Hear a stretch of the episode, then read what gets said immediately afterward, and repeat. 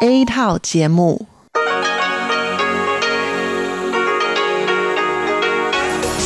Đây là Đài Phát thanh Quốc tế Đài Loan RTI.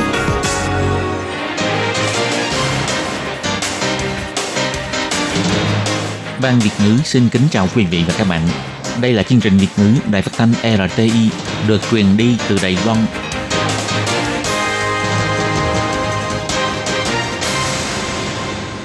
Khi Nhi xin chào các bạn, các bạn thân mến, các bạn đang đón nghe chương trình của Ban Việt ngữ Đài Tiếng Nói RTI được truyền thanh từ Lài Loan. Hôm nay là Chủ nhật, ngày 22 tháng 11 năm 2020, tức nhằm ngày mùng 8 tháng 10 năm canh tý âm lịch. Chương trình của ngày hôm nay bao gồm các phần nội dung chính như sau. Mở đầu là phần tin quan trọng trong tuần, tiếp đến là chuyên mục tủ kính sinh hoạt, góc giáo dục và nhịp cầu giao lưu. Trước hết xin mời quý vị và các bạn cùng đón nghe bản tóm tắt các mẫu tin quan trọng trong tuần vừa rồi. Bà Tiêu Mỹ Cầm gọi điện thoại cho cố vấn ngoại giao của Biden. Bộ Ngoại giao bày tỏ, trong buổi trò chuyện có đề cập đến vấn đề mối quan hệ ngoại giao giữa Đài Loan và Mỹ. Tân Trúc là thành phố đầu tiên sử dụng thiết bị tái chế rác thải thực phẩm thông minh. Viện Nghiên cứu Trung ương giải mã cơ chế mấu chốt xúc tiến tế bào ung thư tăng trưởng. Hoạt động ngắm chim mùa 2020 tại Vân Lâm Gia Nghĩa, Đài Nam. Ủy ban Truyền thông Thông tin Quốc gia không phê chuẩn hồ sơ xin cấp đổi giấy phép của kênh tin tức CTI.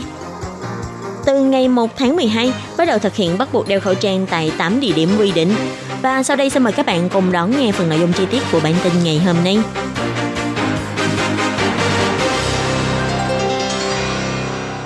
Ngày 16 tháng 11, Ủy ban Quốc phòng và Ngoại giao của Viện Lập pháp đã mời các bộ ngành, bao gồm Bộ Ngoại giao, Bộ Kinh tế v.v. đến Viện Lập pháp báo cáo về hướng đi trong mối quan hệ kinh tế và thương mại của Đài Loan và Mỹ sau cuộc bầu cử Tổng thống Hoa Kỳ.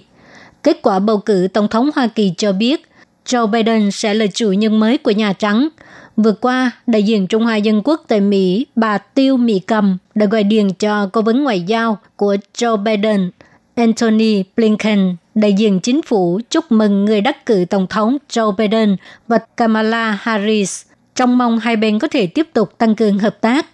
Ngày 16 tháng 11, lúc trả lời phỏng vấn tại Viện Lập pháp, Thứ trưởng Bộ Ngoại giao Tân Hậu Nhân cho hay, bà Kamala Harris là phó quốc vụ khanh trong thời kỳ Obama, giúp được đội ngũ Joe Biden chú trọng. Bà Tiêu Mỹ Cầm, đại diện chính phủ Đài Loan gửi lời chúc mừng Joe Biden và Kamala Harris đắc cử, đồng thời bày tỏ ý muốn trong mong có thể giữ mối quan hệ hợp tác chặt chẽ với chính phủ Biden.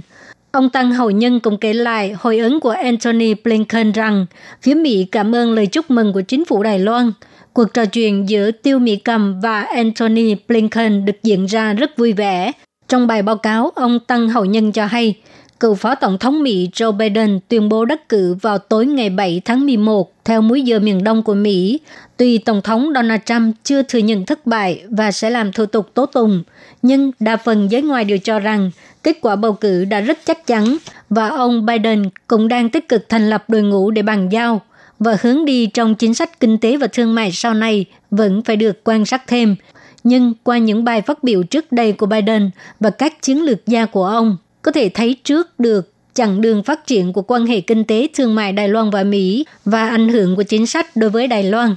Đối với nghị đề thương mại do Mỹ và Trung Quốc, ông Tăng Hậu Nhân chỉ ra, chính phủ Biden sẽ nhấn mạnh hệ thống đa bên tuân theo các quy tắc và cuộc đối đầu hiện nay giữa Mỹ và Trung Quốc vẫn sẽ tiếp tục. Điều rắc rối nhất của rác thải thực phẩm sau những buổi ăn là phải chờ xe rác đến thu gom. Mùi hôi thối của loại rác thải này khiến cho con người khó chịu. Bây giờ thành phố Tân Trúc đang dùng thử thiết bị tái chế rác thải thực phẩm thông minh. Chiếc máy này có thể tự động cân lượng thực phẩm thải bỏ và làm lạnh rác thực phẩm tái chế dưới 10 độ C. Máy còn có cửa kính ngăn mùi hôi. Nếu đây sẽ thông báo cho nhà sản xuất qua đám mây, rất là tiện lợi. Một người dân cho hay, Trước đây, mỗi lần cầm rác thải thực phẩm thì tay tôi lúc nào cũng dơ, mà phải đợi xe rác rất là lâu. Còn bây giờ thì tôi muốn đổ lúc nào cũng được. Cách thao tác rất là đơn giản, ngay cả trẻ em cũng muốn thử. Việc vứt bỏ thức ăn dư thừa trở nên rất là đơn giản và người dân cũng đồng ý phối hợp. Phó Cục trưởng Cục Bảo vệ Môi trường thành phố Tân Trúc Hồng Minh Sĩ cho biết, Kết hợp với hệ thống rác thải thực phẩm hiệu quả, rất nhanh có thể biến thành phân bón, sau đó trở lại với cộng đồng thành phố Tân Trúc đã trở thành nơi thí điểm đầu tiên trên toàn quốc và cũng đã đưa rác thải thực phẩm vào khái niệm thành phố thông minh. Sở bảo vệ môi trường cũng dựa theo sự đánh giá hiệu quả của việc sử dụng để sau này quảng bá rộng rãi trên toàn quốc, tăng tỷ lệ thu hồi rác thải thực phẩm. Liệu pháp miễn dịch trị liệu trong điều trị ung thư có thể chính xác hơn nhờ vào nghiên cứu của Viện Nghiên cứu Trung ương Đài Loan – Ngày 16 tháng 11, Viện Nghiên cứu Trung ương Đài Loan tuyên bố đã giải mã được cơ chế phân tử FCAM, làm thế nào để xúc tiến tế bào ung thư tăng trưởng và làm thế nào để ngăn chặn cơ chế này. Trong nghiên cứu ung thư, phân tử kết dính tế bào biểu mô FCAM được cho là mục tiêu quan trọng để nhận biết tế bào ung thư. FCAM là phân tử protein bám dính biểu hiện trên bề mặt tế bào biểu mô, thường thấy ở tổ chức biểu mô và trong khối u ác tính. Nó liên quan đến sự di dời, tăng sinh, phân hóa và phát sinh ung bú. Đoàn nghiên cứu phát hiện FCAM thông qua việc truyền đạt thông tin để ổn định protein PDL1, mà PDL1 giúp cho tế bào ung thư chạy thoát khỏi sự khống chế, giám sát của hệ thống miễn dịch, khiến cho ung thư diễn biến xấu đi. Hiện tại nghiên cứu đã chứng thực chỉ cần ức chế được protein điểm kiểm tra miễn dịch thì có thể điều trị ung thư có hiệu quả. Chữa ung thư bằng liệu pháp miễn dịch cũng đang được giới y học coi trọng. Để nhận biết được FCAM bám dính trên tế bào ung thư một cách chuẩn xác, đoàn nghiên cứu đã nghiên cứu ra kháng thể đơn dòng trung tính EPAB26. Kháng thể này có thể ức chế công năng truyền đạt tín hiệu của FCAM giảm thấp biểu hiện của PDL1 trong tế bào ung thư, khiến cho tế bào ung thư chết đi và hoạt hóa công năng tiêu diệt tế bào ung thư của tế bào T. Trong thí nghiệm ung thư đại tràng ở động vật, EPAB26 thể hiện năng lực ức chế khối u một cách tuyệt vời, nâng cao tỷ lệ sống sót của chuột. Phát hiện này không chỉ giúp ta phân tích sâu hơn cơ chế phân tử FCAM, mà còn cung cấp sách lược mới trong việc kết hợp liệu pháp miễn dịch để điều trị ung thư. Nghiên cứu viên cho biết, chúng ta có thể thấy FCAM trong các loại ung thư như ung thư đại tràng, ung thư phổi, ung thư vòm họng, ung thư tụy. Do đó, trong tương lai, thành quả nghiên cứu này sẽ được ứng dụng rộng rãi trong việc chẩn đoán và điều trị các loại ung thư khác nhau. Phòng quản lý khu phong cảnh quốc gia Vân Lâm Gia Nghĩa Đài Nam thuộc Cục Du lịch tổ chức hoạt động ngắm chim mùa năm 2020. Dự tính trong vòng 2 tháng tới, ban tổ chức sẽ đưa ra ba hoạt động lớn nhằm thúc đẩy du lịch tại vùng này. Tuy diện tích của Đài Loan chỉ có 36.000 km vuông, nhưng Đài Loan lại có hơn 650 loài chim. Trong đó có đến 29 loài chim là loài chim chỉ có ở Đài Loan, 55 loài chim đặc chủng của khu vực châu Á Tại Đài Loan, chúng ta còn có thể thấy được một phần 15 tổng số các loài chim trên toàn cầu. Đài Loan không những là nơi có nhiều loài chim mà còn là nơi có mật độ ngắm chim cao nhất châu Á. Do bà khu Vân Lâm, Gia Nghĩa, Đại Nam có vùng đất ngập nước và ruộng muối liên kết nhau, nên nơi đây trở thành nơi dừng chân của chim mùa bay tránh đồng và cũng là thiên đường ngắm chim trên toàn cầu. Cũng vì lý do đó, Đài Loan lần đầu tiên giành được quyền tổ chức Asian Bird Fair năm 2018 tại Vân Lâm, Gia Nghĩa, Đài Nam và ba khu vực này đã trở thành điểm sáng trên thế giới. Bà Lâm Bội Quân, tránh văn phòng Cục Du lịch nói, năm 2018, lần đầu tiên chúng ta giành được quyền đăng cai ASEAN Bird Fair và lễ hội này được tổ chức tại khu vực Vân Lâm, Gia Nghĩa, Đài Nam. Lễ hội diễn ra vô cùng lớn.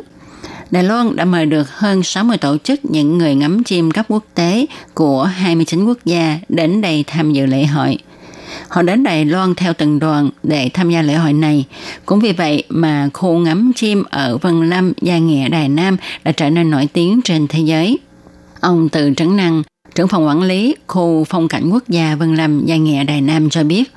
hoạt động ngắm chim ngoài việc tổ chức diễn đàn quốc tế từ ngày 30 tháng 11 đến ngày 1 tháng 12 tại Trung tâm Hội nghị quốc tế Trường Canh Gia Nghĩa với gần 200 nhân sĩ trong và ngoài nước tham dự ra. Hoạt động ngắm chim còn tổ chức các hoạt động khác như là ngắm chim marathon sẽ được triển khai từ ngày 5 đến ngày 6 tháng 12 với 32 đội, trong đó bao gồm 3 đội của quốc tế. Họ sẽ lên núi xuống biển thi đua xem ai ngắm được nhiều loại chim nhất trong vòng 24 giờ. Ngoài ra, công ty Lion Travel cũng đưa ra các tour du lịch sinh thái ngắm chim, hoan nghênh mọi người nhiệt liệt hưởng ứng. Vụ việc kênh tin tức truyền hình CTI xin cấp đổi giấy phép gây sự quan tâm chú ý của dư luận. Sau cuộc họp điều trần để lãnh đạo của CTI giải trình và bổ sung hồ sơ, vào ngày 18 tháng 11, Ủy ban Truyền thông Thông tin Quốc gia NCC tiến hành thẩm định thực tế và quyết định không cấp đổi giấy phép cho kênh tin tức truyền hình CTI khi giấy phép cũ hết hạn vào ngày 11 tháng 12 sắp tới. Vào ngày 18 tháng 11, NCC triệu tập cuộc họp ủy viên lần thứ 938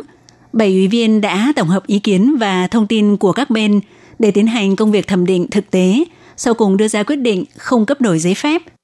Trong cuộc họp điều trần với kênh tin tức truyền hình CTI do NCC tổ chức gần đây, bảy ủy viên giám định bao gồm các nhà chuyên gia, học giả và đại biểu của các đoàn thể tổ chức dân sự. Rất nhiều người trong số đó chỉ ra rằng số lần bị phạt và tổng số tiền bị phạt của CTI trong vòng 6 năm vừa qua đã đạt mức quán quân so với các kênh truyền hình khác.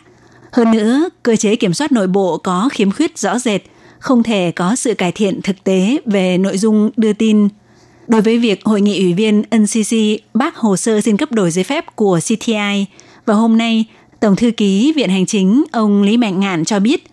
NCC là cơ quan độc lập các ủy viên của NCC đều là chuyên gia học giả được Viện Lập pháp thẩm định và bỏ phiếu đồng ý. Viện Hành Chính bày tỏ tôn trọng đối với thẩm quyền và quyết định mà NCC đưa ra dựa trên quy định của pháp luật, cũng kêu gọi dư luận xã hội tôn trọng thẩm quyền độc lập của NCC.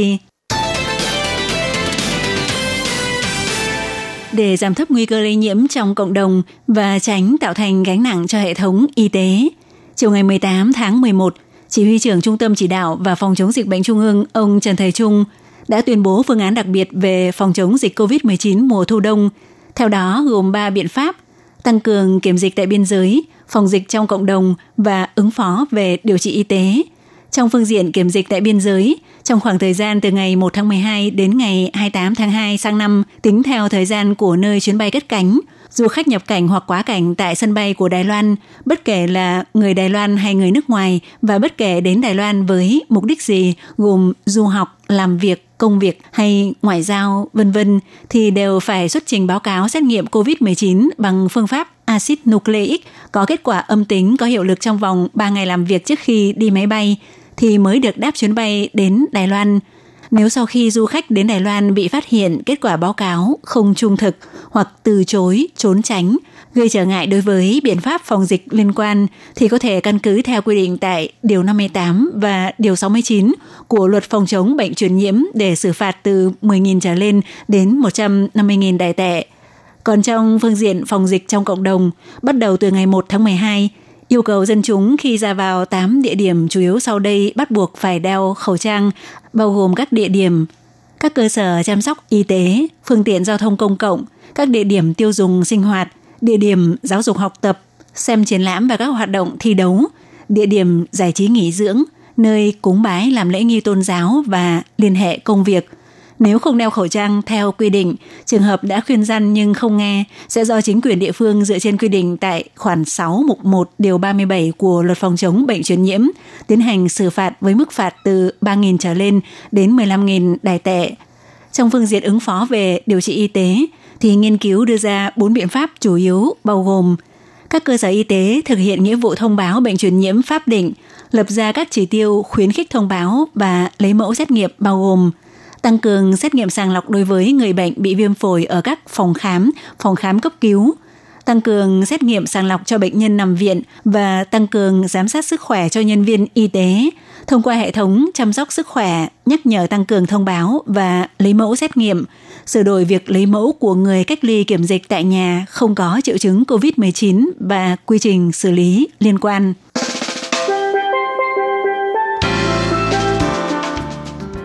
Bạn thân mến, vừa rồi là phần điểm lại các tin quan trọng trong tuần vừa qua. Và sau đây xin mời các bạn tiếp tục đón nghe các phần tiếp theo của chương trình do Ban Việt ngữ thực hiện. Xin thân ái chào tạm biệt các bạn và